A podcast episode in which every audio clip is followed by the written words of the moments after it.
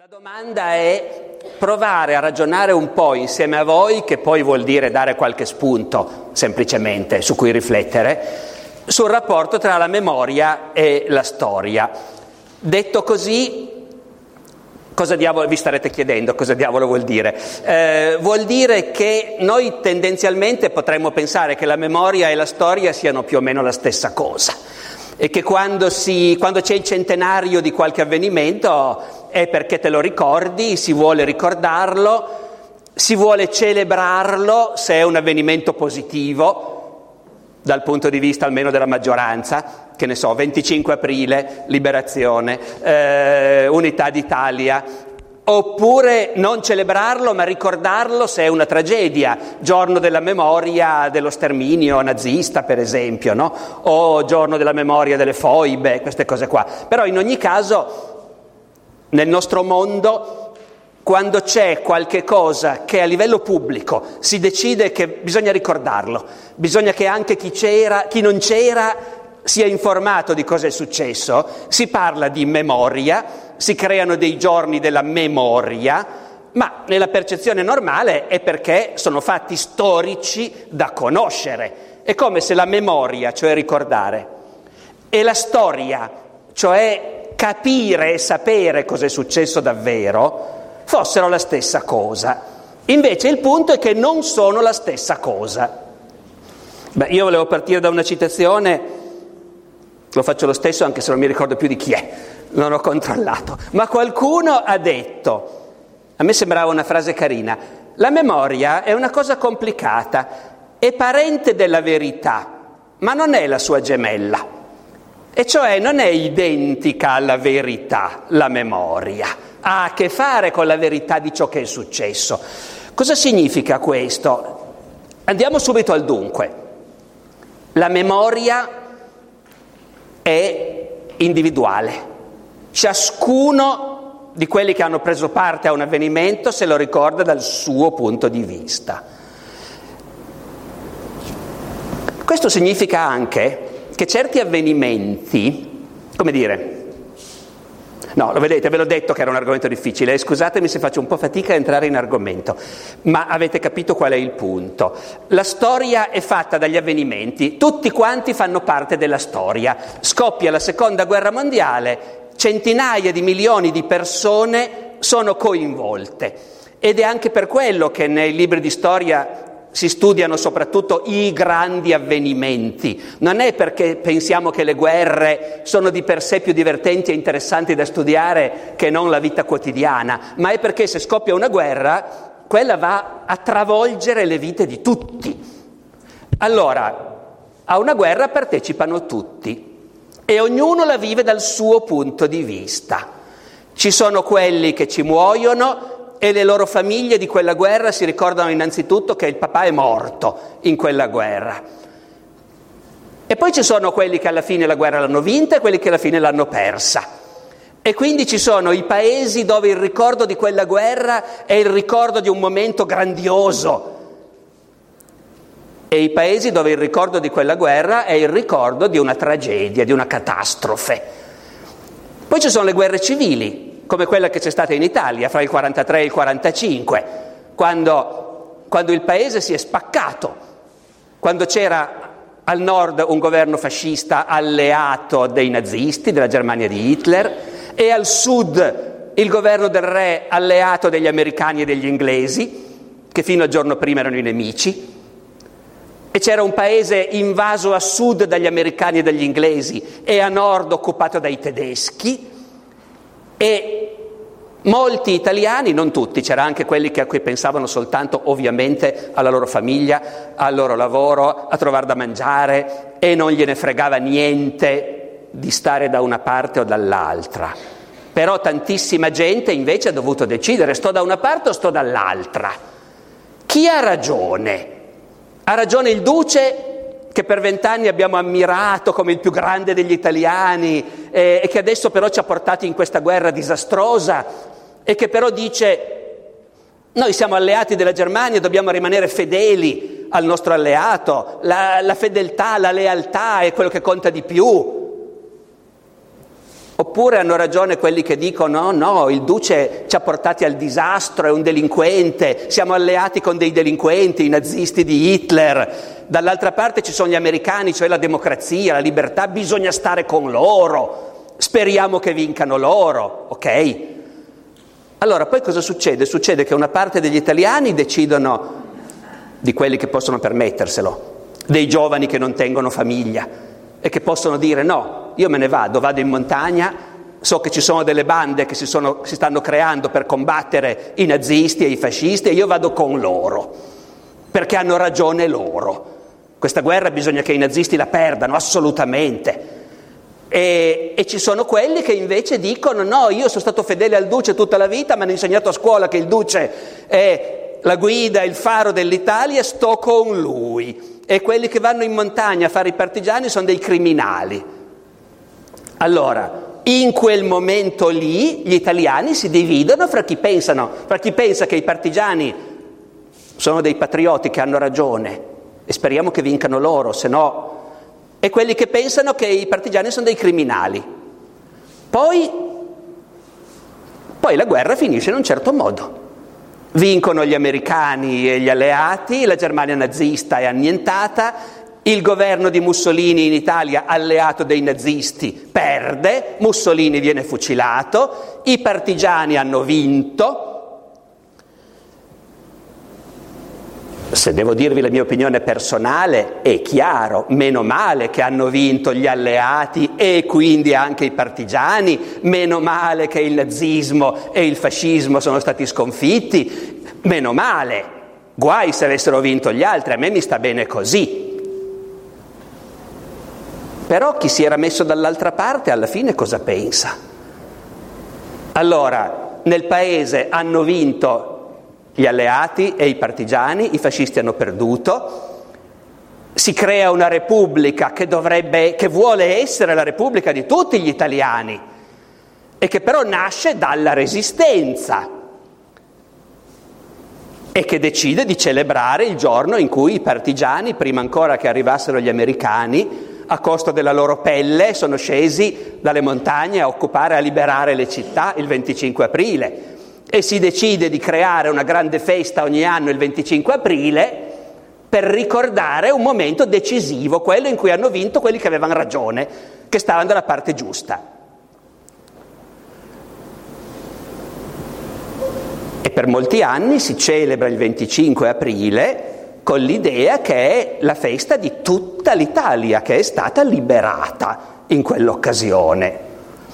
Ed è, come dire, oggettivamente vero, nel senso che oggi è impossibile non riconoscere, come dicevo prima, che tutto il destino successivo dell'Italia, il grande boom economico degli anni cinquanta, sessanta, la prosperità, la crescita, la ricostruzione, in un mondo democratico, è nato da quel venticinque aprile.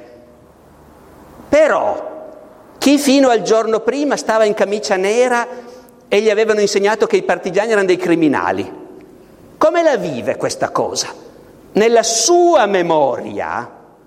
Poi, allora, se uno è una persona molto intelligente e molto libera, può essere stato fascista fino a quel giorno e poi ripensarci e dirsi no, ma in fondo avevamo torto, eh, avevamo le nostre buone ragioni, eravamo in buona fede, però avevamo torto, meno male che è finita così.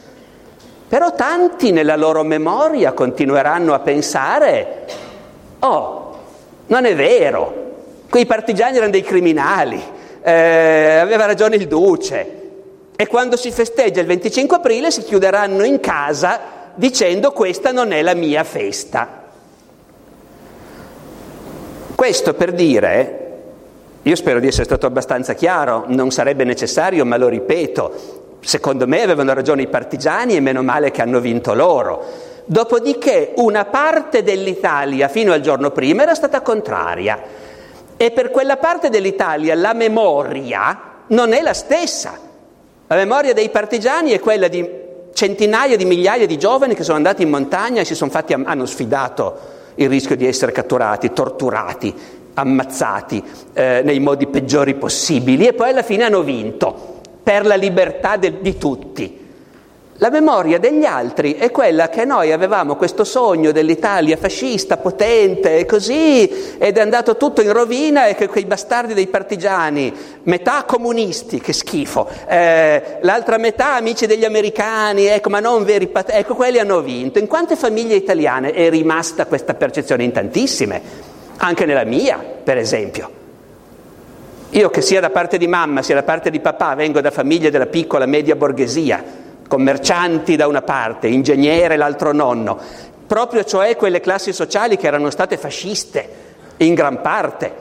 Nella mia famiglia, se dovessi dire la memoria che è rimasta, la memoria che è rimasta è che quei partigiani in fondo erano dei delinquenti e che poi tutte queste celebrazioni del venticinque aprile, della Resistenza, che noia, che fastidio, mi spiego? Quindi, e invece la storia? E invece la storia deve essere la capacità di andare al di là della memoria di ciascuno. Deve essere la capacità di dire, di vedere i punti di vista di tutti, quelli che erano coinvolti.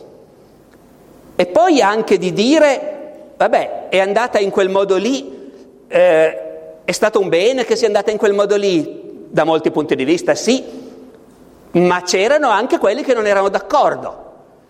La storia deve cercare di ricostruire la verità, che è una roba complicatissima, perché nella verità ci stiamo dentro tutti, no?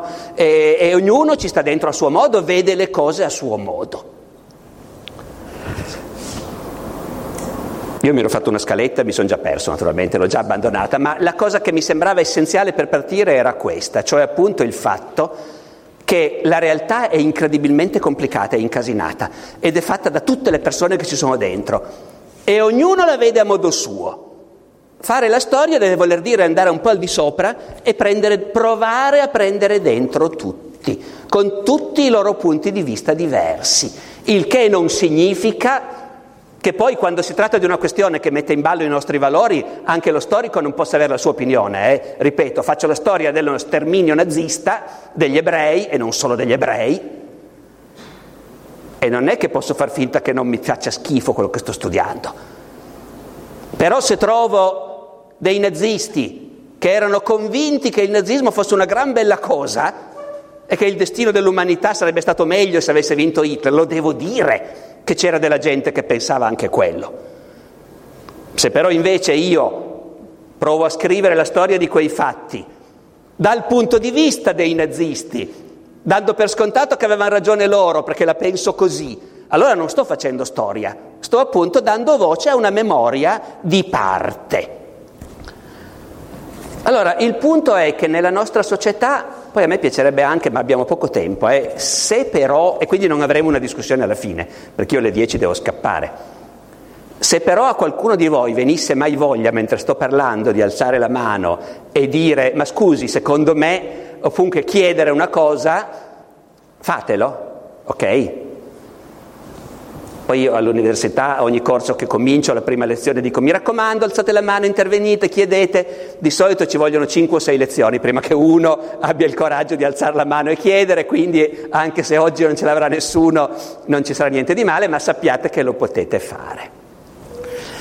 Allora, allora il punto è che invece nel discorso pubblico quello che volevo arrivare è, sentirete spesso nel nostro mondo dire, bisogna conservare la memoria di quella cosa, bisogna istituire il giorno della memoria,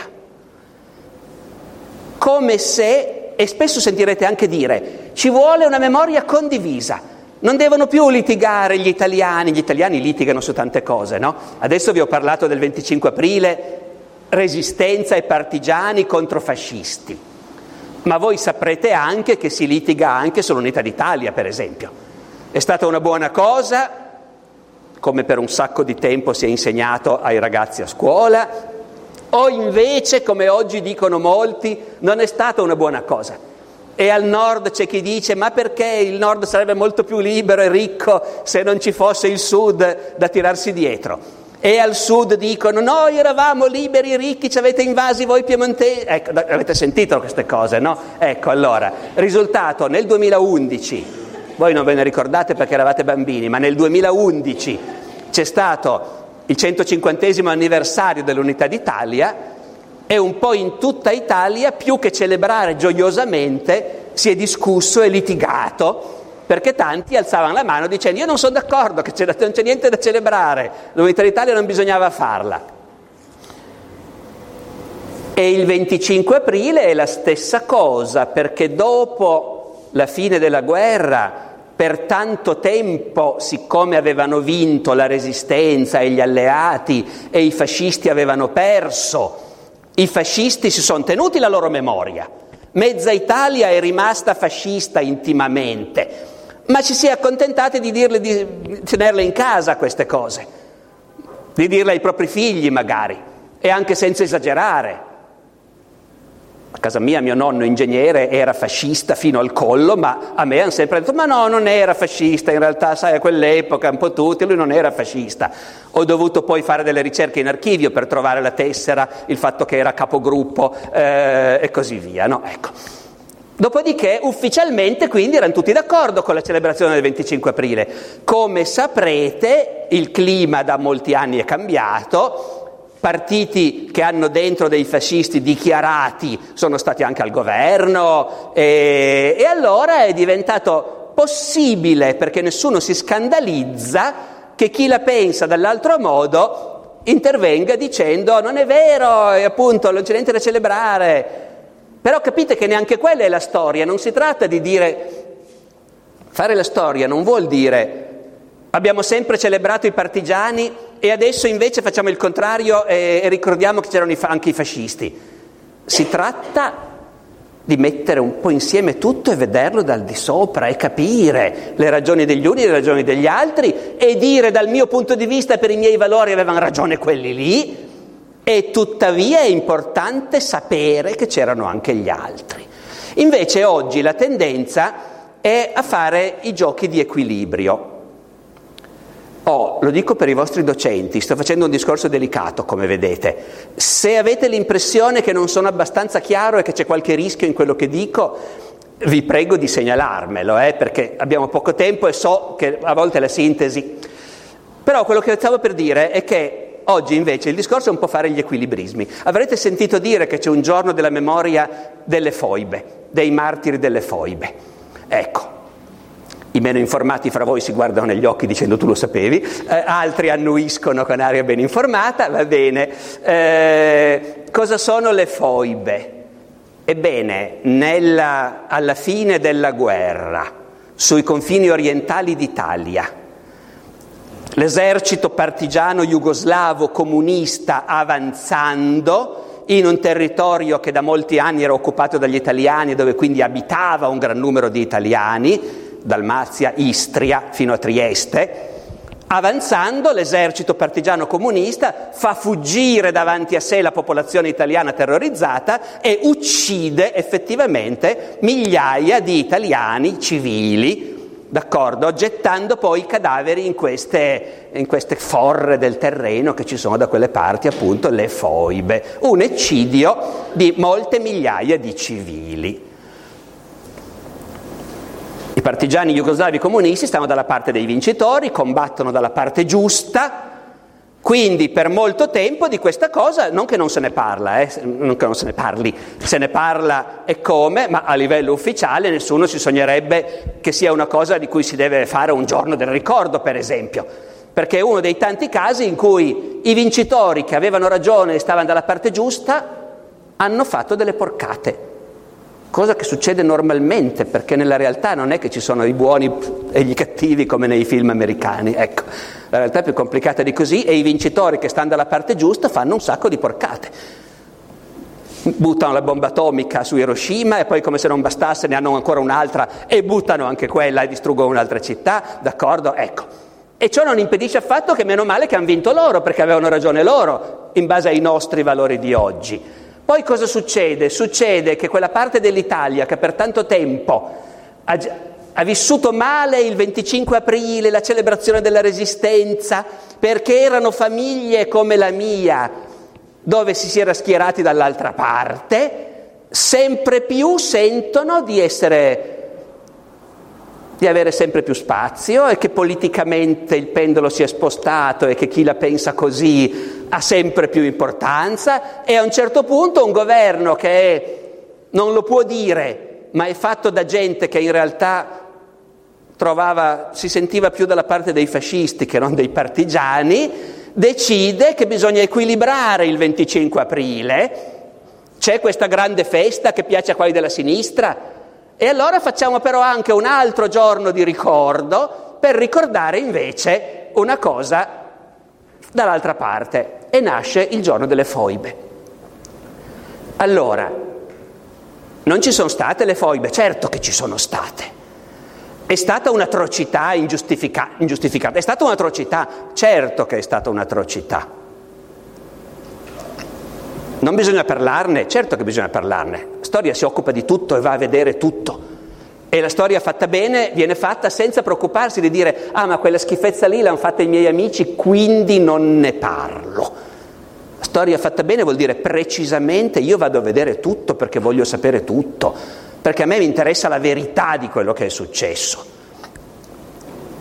Questo nei paesi dove la storia è libera, naturalmente. Adesso faccio una deviazione, ma insomma, in una dittatura una delle prime cose che la dittatura censura è la ricerca storica. Una delle prime cose che in una dittatura si va a vedere è cosa dicono i libri di storia che si usano a scuola. Riscriviamoli, quella cosa lì non ci piace che venga detta, togliamola. Nella dittatura è normale, i libri di chimica frega niente a nessuno, eh, spero che non ci siano docenti di chimica qui fra i presenti. Comunque i libri di chimica non importa niente a nessuno, la chimica è una cosa oggettiva e quindi non vengono censurati, ma i libri di storia sì, perché come capite ci sono tante cose che si può decidere di dire o non dire, sono molto importanti e le mettiamo al centro, oppure ci sono state, però ragazzi ne sono successe tante di cose. Le foibe sono per l'appunto uno di quei casi in cui se uno lo vuole dire, cioè uno lo deve sapere, ovviamente, e gli storici le hanno sempre studiate. Dopodiché, dopodiché si tratta di dire, dobbiamo mettere al centro del discorso pubblico quell'episodio lì, perché, perché è emblematico, è da quello che si capisce cos'era davvero quell'epoca, e cioè che i partigiani comunisti erano molto cattivi e che gli italiani sono stati ingiustamente perseguitati e sterminati, ecco, eh, oppure, oppure invece dobbiamo discutere di quella cosa lì per vederne tutti gli aspetti. Se discuti di quella cosa lì per vederne tutti gli aspetti, scopri, al di là del fatto che è successo quello sterminio in un mondo dove la gente crepava tutti i giorni, continuamente, dappertutto, dove le città venivano bombardate, la gente bruciata viva dai bombardamenti, la gente moriva nei lager, morivano i soldati in combattimento a migliaia tutti i giorni, e questo già ti rimette un po', come dire, le cose in prospettiva. Poi scopri che se i comunisti jugoslavi erano così incazzati con gli italiani è perché gli italiani quei territori lì li avevano occupati nel millenovecentodiciotto, dopo aver vinto la prima guerra mondiale, e avevano cominciato a bastonare gli abitanti slavi, a proibirgli di parlare nella loro lingua, a decidere che quel paese lì dovevano diventare italiani e dimenticarsi di essere stati slavi e così via. E che dopo vent'anni di divieti, di bastonate e di abusi, la popolazione slava locale odiava gli italiani. E a quel punto, come succede, li odiava tutti. Non è che stava a dire quello lì è buono, quello lì è cattivo, quello lì è fascista, quell'altro no. Odiava gli italiani. E questo non vuol dire che chi poi prendeva le famiglie e gli sparava alla nuca e li buttava nei crepacci non debba rispondere della sua, davanti alla sua coscienza di quello che ha fatto. Però vuol dire che noi sappiamo un po' di più di cosa è successo e del perché è successo. Quella è la storia. Creare invece un giorno della memoria per controbilanciare l'altro, ecco, quella è l'uso della memoria che fa, che fa la politica. Tutto quello che a me interessa è che abbiate gli strumenti per distinguere fra le due cose. Poi ognuno si schiera eh, e può anche dire a me quell'uso lì politico della memoria mi sta bene. Anch'io penso che i comunisti erano degli schifosi bastardi e mi va bene che si celebrino le loro vittime, però bisogna saper distinguere.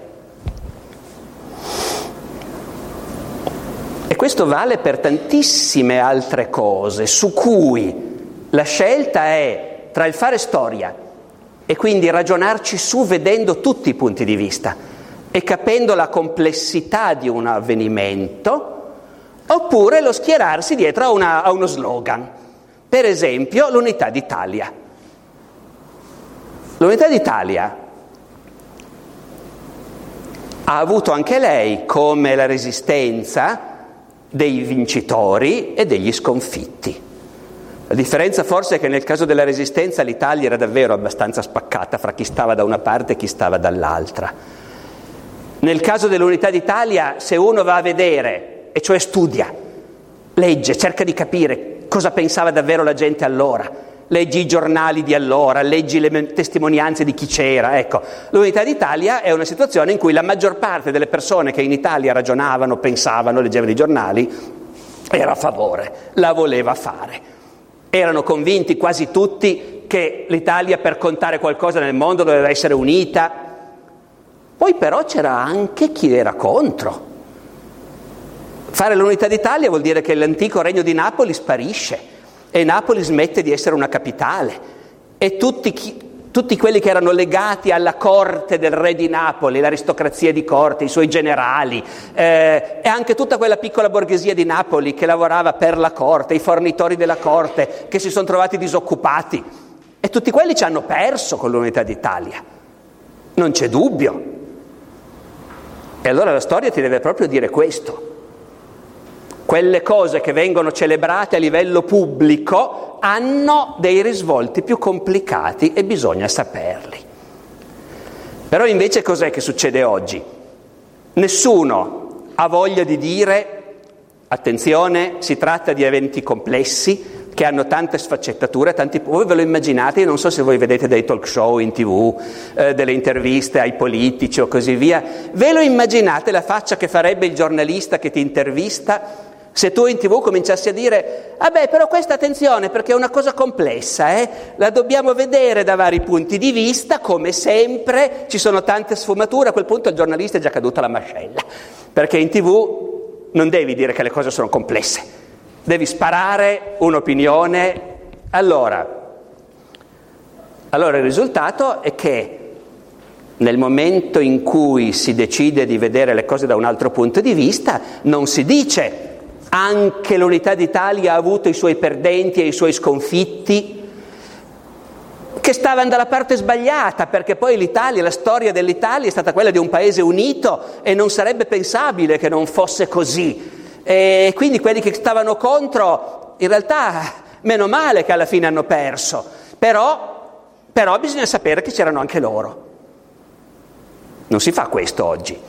Oggi si dice contrordine. Abbiamo celebrato l'unità d'Italia per tanto tempo, tutte balle invece, non bisognava celebrarla, è stata una sciagura, eh, quelli che l'hanno fatta erano dei criminali, Cavour, Garibaldi, andate a vedere su internet, digitate Garibaldi e verranno fuori tutti i siti del mondo che dicono era un criminale, un bandito, ecco, eh, e si arriva al punto che parecchi consigli regionali di regioni del sud, Puglia, Basilicata, un paio d'anni fa, hanno istituito, a questo punto lo potete immaginare, la giornata della memoria delle vittime meridionali dell'unità d'Italia, con l'idea di dire il Sud è stato conquistato da dei nemici, gli italiani, eh, e i morti per difendere il Sud e la sua indipendenza vanno celebrati e ricordati.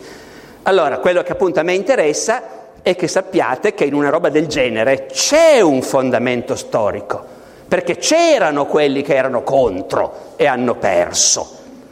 Ma trasformare questa cosa in un giorno della memoria non vuol dire invitare la gente a riflettere e a capire che le cose sono complesse. Vuol dire, di nuovo, semplificarla semplicemente dal punto di vista opposto. Ora, io non so che impressione avete voi del ruolo che ha la storia nella vita di oggi? Perché io, che faccio lo storico di mestiere, ricevo degli input contrastanti. E cioè, ogni tanto telefono un giornalista e dice «Professore, volevo intervistarla sulla crisi della storia. Come mai nel mondo attuale la storia non conta niente, i politici non la sanno, a scuola le ore di storia diminuiscono sempre di più?» Dall'altra, io constato che l'Italia è piena di festival, cicli di conferenze e così via, e agli storici continuamente si chiede di andare a parlare in pubblico, e tu vai a parlare in pu- a Roma all'auditorium davanti a una sala da milleduecento persone a fare una lezione su Carlo Magno, e quella sala da milleduecento persone una domenica mattina è strapiena con la gente in coda fuori. Quindi in realtà è molto difficile dire quale sia lo statuto della storia oggi, se sia una cosa che di fatto non conta niente o se sia una cosa che invece appassiona tanta gente e che dovrebbe avere e che ha una sua importanza nella nostra, nella nostra mentalità collettiva, ecco. È difficile dirlo. Però quello che, import- che a me importava chiarire è appunto che la storia non è la stessa cosa della memoria e che la storia ha senso solo se accetti che la storia vuol dire cercare di capire cosa è successo davvero, e quel davvero implica anche sapere tutte le differenze, sapere che ai grandi avvenimenti la gente ha partecipato con mille pregiudizi diversi, da mille punti di vista diversi, e mantenerne sempre la consapevolezza. E che quando invece la politica prende un pezzo della storia per usarla, non solo semplifica, ma in realtà fa violenza in un certo senso, perché nega proprio il punto di partenza, cioè che la realtà è complessa e che i punti di vista sono tanti. Non so... Eh... se qualcuno degli insegnanti che sono qui vuole dire qualcosa, se vogliamo provare a confrontarci un momento, o se continuo, io qui ho una scaletta che appunto, come vi dicevo, ho abbandonato del tutto, ma contiene ancora alcune indicazioni su a che cosa allora serve la storia secondo me, posto che non dovrebbe servire ai governi per istituire giornate del ricordo da usare a seconda dell'interesse. Ah, fra parentesi però, dato che sulle giornate del ricordo c'ho ancora una cosa che voglio dire. La più famosa, naturalmente lo sapete, è il giorno della memoria, il ventisette gennaio, ok? Forse sapete anche perché, sapete di cosa parlo, il giorno della memoria dello sterminio nazista. Forse sapete anche perché è stato scelto il ventisette gennaio. Il ventisette gennaio è stato scelto, è una data simbolica, è la data in cui viene liberato il più famoso dei campi di sterminio nazisti, Auschwitz, quello dove è stato detenuto Primo Levi, per dire, di cui forse leggete qualche cosa. Il ventisette gennaio del quarantacinque viene liberato Auschwitz.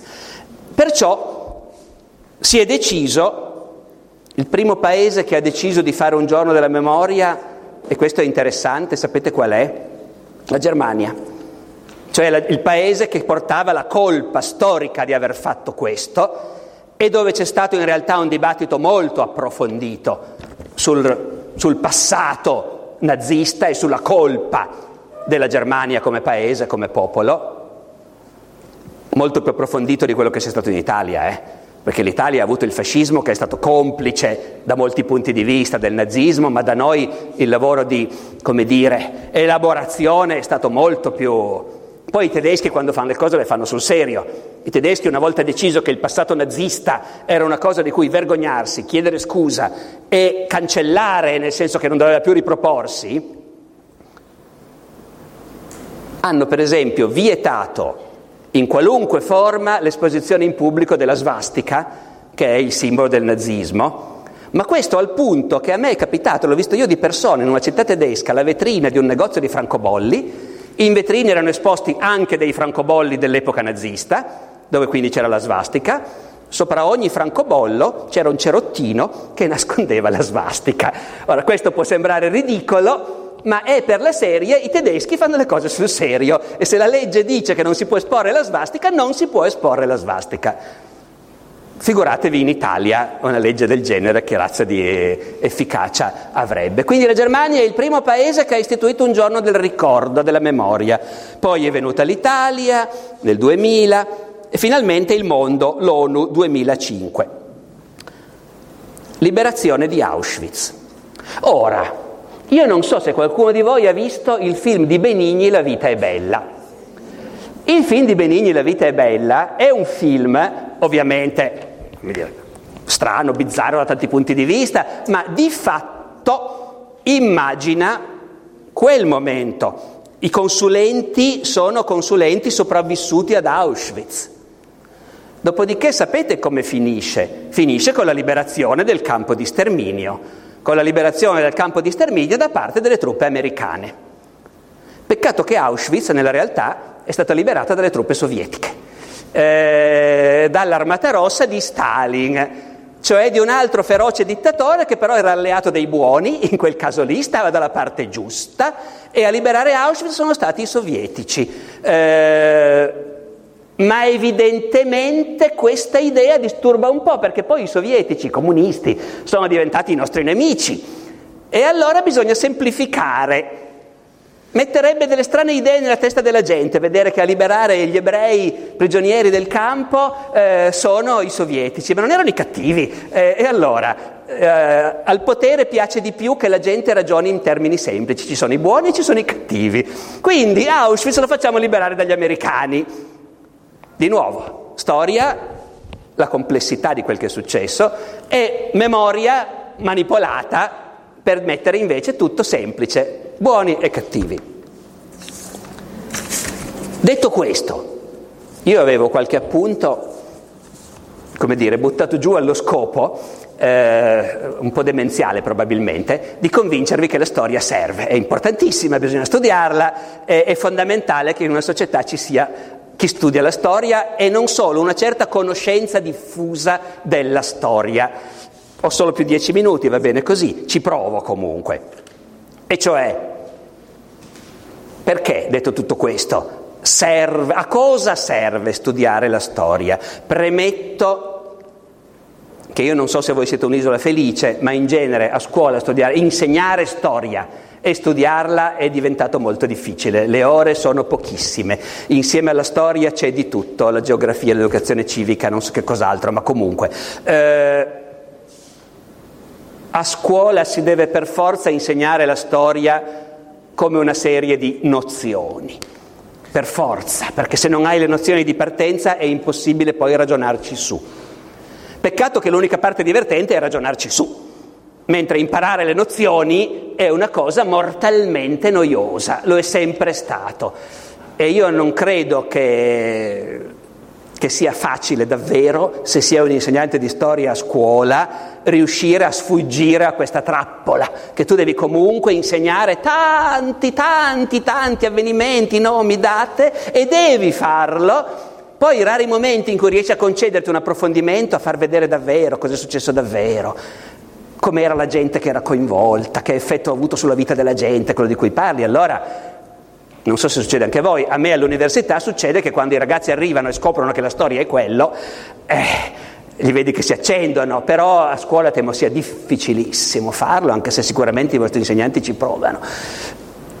Al di là di questo però, appunto, la storia in realtà è semplicemente la somma di tutte le cose che sono successe agli esseri umani nella, nella, nei migliaia di anni da quando le scimmie hanno cominciato a parlare eh, e a scrivere, ecco. Eh, allora, noi anche noi siamo delle scimmie di quella tribù lì, eh, e sapere cosa hanno fatto le altre scimmie nei millenni precedenti è piuttosto interessante, piuttosto importante. È un moltiplicatore della nostra esperienza, perché ognuno di noi è prigioniero della sua vita, vive quella. Poi hai... l'amica del cuore, l'innamorata, eh, però il papà e la mamma, hai dei rapporti con altri esseri umani, difficili, faticosi, non ci entri mai dentro veramente a un'altra persona, sei comunque tu e la vita è la tua, e comunque sei nato in quel momento e sei, è, è finita, vivi in quel momento lì. Allora, sapere cosa è successo a un sacco di altra gente, che può aver avuto problemi molto simili ai tuoi, oppure anche altri diversi, secondo me è semplicemente appunto un moltiplicatore della tua esperienza, è una cosa che ti permette di uscire, è uno dei modi, perché anche leggere romanzi è un modo, e anche spettegolare per sapere gli affari degli altri è un modo, è uno dei modi per uscire dal proprio, dalla propria vita, dal proprio buco e, e allargare appunto lo sguardo.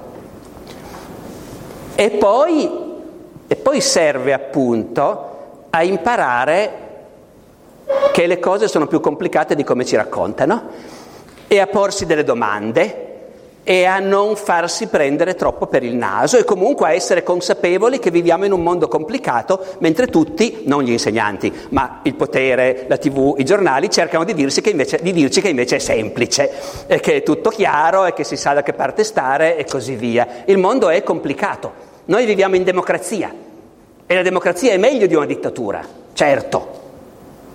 Cos'è la dittatura? È quando al mattino vengono a bussare alla tua porta la polizia e ti arrestano e sparisci. Da noi non succede, molto meglio. Dopodiché la democrazia quindi è questo. Sì, certo, l'hanno inventata gli ateniesi, lo studi a scuola nell'ora di storia. L'hanno inventata gli, ateni- gli greci, diciamo, la democrazia. E che cos'era per loro la democrazia? Lo stesso che è per noi oggi? Cioè che tu voti... ogni qualche anno voti e mandi al potere alcune persone e, e deleghi loro per decidere in nome tuo, e tu però hai il diritto di non votarli più la prossima volta se si dimostrano ladri, incompetenti o così via, e quindi la democrazia è questo? Beh, gli ateniesi si sarebbero messi a ridere. Dice, voi chiamate democrazia quella roba lì? Pazzesco! Decidono degli altri al vostro posto? Fantastico, e voi la chiamate democrazia. La democrazia non è quello, la democrazia è che si va tutti sulla collina dell'assemblea, tutti lì, tutti i cittadini che hanno diritto di voto. A quel punto tu però dici, sì, ma da noi anche le donne hanno diritto di voto. Gli ateniesi dicono, ah, da noi no, e tuttavia è una democrazia lo stesso. Eh, e gli immigrati, su quello ci sarebbe da discutere, perché neanche da loro votavano. Dopodiché, dopodiché l'ateniese ti dice, la democrazia è che andiamo tutti sulla collina, e uno dice, la volete continuare questa guerra contro Sparta? Si discute un po', poi dice, sì, sì, sì, sì, sì, tutti quanti, tutti insieme, maggioranza, e si continua. Decidiamo noi, il popolo, se no che democrazia è? Ovviamente non vi sto dicendo che dovremmo fare anche noi così oggi, anche perché sarebbe un po' difficile. Però sapere che non sempre democrazia ha voluto dire la stessa cosa, gli stessi meccanismi e così via. Oppure, tocchiamo un altro tema delicato. Oggi si parla tanto della Chiesa, la pedofilia, il celibato sacerdotale, e avrete visto degli interventi che dicono l'unica soluzione è togliere il celibato sacerdotale, far sposare i preti. Allora, detto questo, è utile sapere che per i primi mille anni del cristianesimo i preti infatti si sposavano e che non si stupiva nessuno e che era normalissimo e che c'è stata a un certo punto una grande svolta, una grande riforma in, intorno all'anno mille, la riforma gregoriana, che ha cambiato molte cose nella vita della Chiesa e fra l'altro ha deciso che era più giusto che i preti non si sposassero perché dovevano dare un esempio di virtù, di castità, con ottime ragioni dal loro punto di vista. Eh? Anche qui non sto prendendo posizione, ma è utile nel dibattito sapere che il celibato sacerdotale non è stato stabilito da Gesù o da San Paolo, ma è nato a metà della storia del cristianesimo e che prima non c'era. Io penso che sia utile per ragionare a mente fredda su questi problemi, no? Finalmente, ultima cosa, ce ne sarebbero altre, ma questa invece è proprio l'ultima, la storia, ma questa è una cosa che impara solo chi la pratica davvero, cioè chi fa ricerca, e nel vostro caso chi va all'università e poi decide, per sua sfortuna, di laurearsi in storia. E quindi deve fare una tesi. A quel punto, di solito, scopri una cosa che non avevi mai immaginato neanche lontanamente. E cioè, che se fai una certa affermazione, dici una certa cosa, devi anche rispondere alla domanda, e tu come fai a saperlo? Questa cosa, che sembrerebbe banalissima, in realtà non fa parte della nostra mentalità innata. Quando uno arriva e ti dice, ma sai che, eh, ecco, normalmente, generalizzo, magari voi siete capaci quando uno arriva a dirvi, eh, appunto, eh, di dire, ma tu come fai a saperlo? Ma non è la risposta normale, per la maggior parte dell'umanità, la risposta quando si sente dire, ma sai che quelle scie che vediamo nel cielo, lasciate dagli aeroplani, sono il frutto di una congiura, sono le scie chimiche con cui i governi mondiali vogliono avvelenare. Ecco, la maggior parte della gente o dice, ma no, non ci credo, oppure dice, ma davvero, bisogna fare qualcosa. Ma quasi nessuno dice l'unica cosa che bisognerebbe dire, e cioè, e tu come fai a saperlo? Eh, provamelo. Quindi, fare la storia, ma qui ripeto è solo il farla davvero concretamente, praticare la ricerca, ti insegna questa cosa che dovrebbe invece essere fondamentale. Di qualunque cosa tu dici tu devi dire lo so perché risulta, me, o perché me l'ha detto, l'ho letto lì, me l'ha detto quello lì, oppure risulta da questo documento. Eh, durante il Risorgimento il brigantaggio meridionale è stato represso ferocemente dai piemontesi facendo un milione di morti. Andate su internet e vedrete, digitate milione di morti meridionali, brigantaggio, e troverete innumerevoli siti che vi dicono questa cosa. Provate a vedere se qualcuno vi dice come fanno a saperlo, come hanno contato. Eh, quella è, forse, fra tutte le cose che sto dicendo, quella che sarebbe la più importante.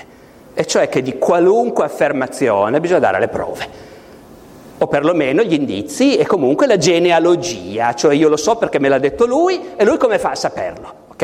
È faticoso e quindi non è una delle tendenze di base, perché evidentemente le scimmie nel branco trovano più comodo essere tutte d'accordo e quando uno dice una cosa ci crediamo anche noi e ci semplifichiamo la vita, ma invece sarebbe meglio non semplificarsela troppo, ecco, penso.